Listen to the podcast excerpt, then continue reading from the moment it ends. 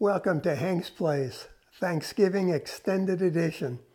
Here at Hank's Place, we thank God for his faithfulness, his loving kindness, his grace and mercies that abound toward us, and much more. God makes promises, awesome promises, and God keeps his promises. And we are thankful, for with our God, nothing is impossible. Like many Christians and right to lifers, righteousness seekers, I had believed Trump would be reelected in a landslide. So these days, from November 4th till now, have been difficult ones for me and maybe for you too.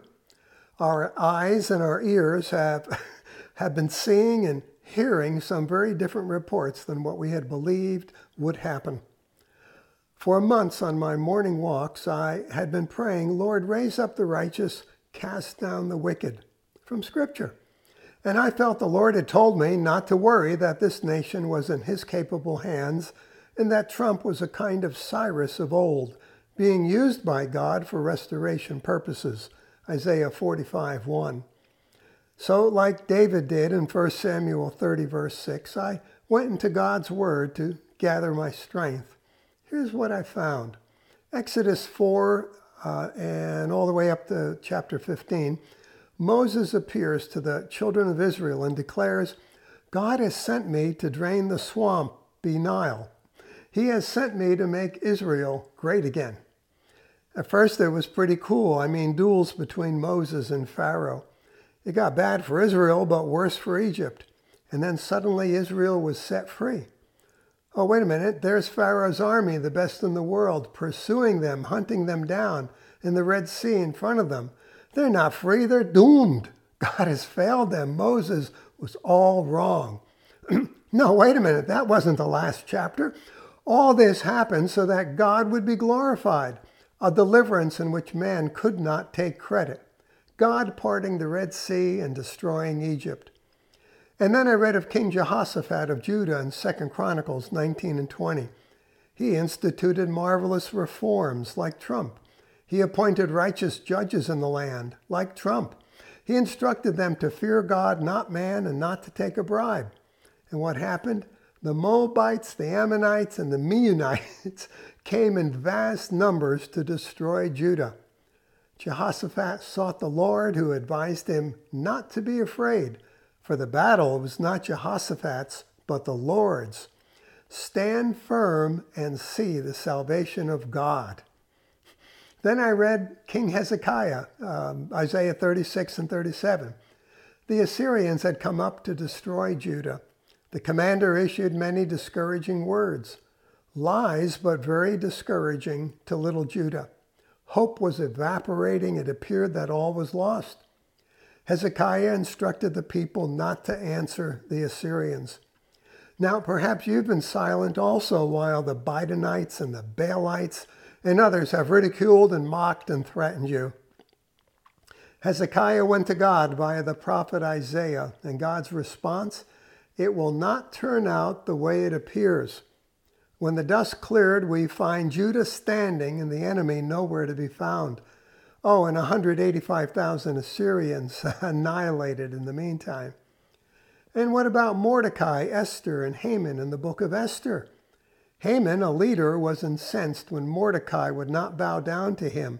Haman plotted to kill not only Mordecai, but all the Jews, and do it deceitfully by the hand of the king. Intrigue and scheming in the highest of places. But Esther was born for such a time as this, Esther 4:14. And the ultimate outcome was not the slaughter of Jews or Christians or those who believe in the rights of the unborn today, it was just the opposite. The plans of the wicked fell upon the wicked. But it didn't happen immediately. There was a period of time uh, that passed first in order for all the wicked to be found out. And it was then that God acted. Could today be such a time as this? And what about Jesus, who went about doing good, healing all those bound by the devil? Acts 10:38. He did only good, yet religious and political leaders wanted him dead, taken out, because he did not submit to them. He didn't play their game, he was draining their swamp. The conspiracy worked and Jesus was put to death, and along with his death went the hopes and dreams of his followers, or so it seemed. Do you remember Jesus' words to those disciples on the Emmaus Road? O foolish ones and slow of heart to believe all that the prophets have spoken. Was not all this necessary for God's mighty, awesome miracle to take place? Luke 24, 24 and 5. So, could all that we are experiencing simply be necessary for God's mighty deliverance and will to become manifest? Are we simply slow of heart to believe? Don't you see? We are being given the opportunity to believe God just as the men and women of faith did in Scripture. My friend, these are truly amazing days. I like the response of the three Hebrew children facing the fiery furnace of King Nebuchadnezzar, found in Daniel 3 16 18. Biden, uh, media, corrupt politicians, tech moguls, we don't need to give you an answer to this question. If the God we serve exists, then he can rescue us from the furnace of blazing fire. And he can rescue us from your power to touch us.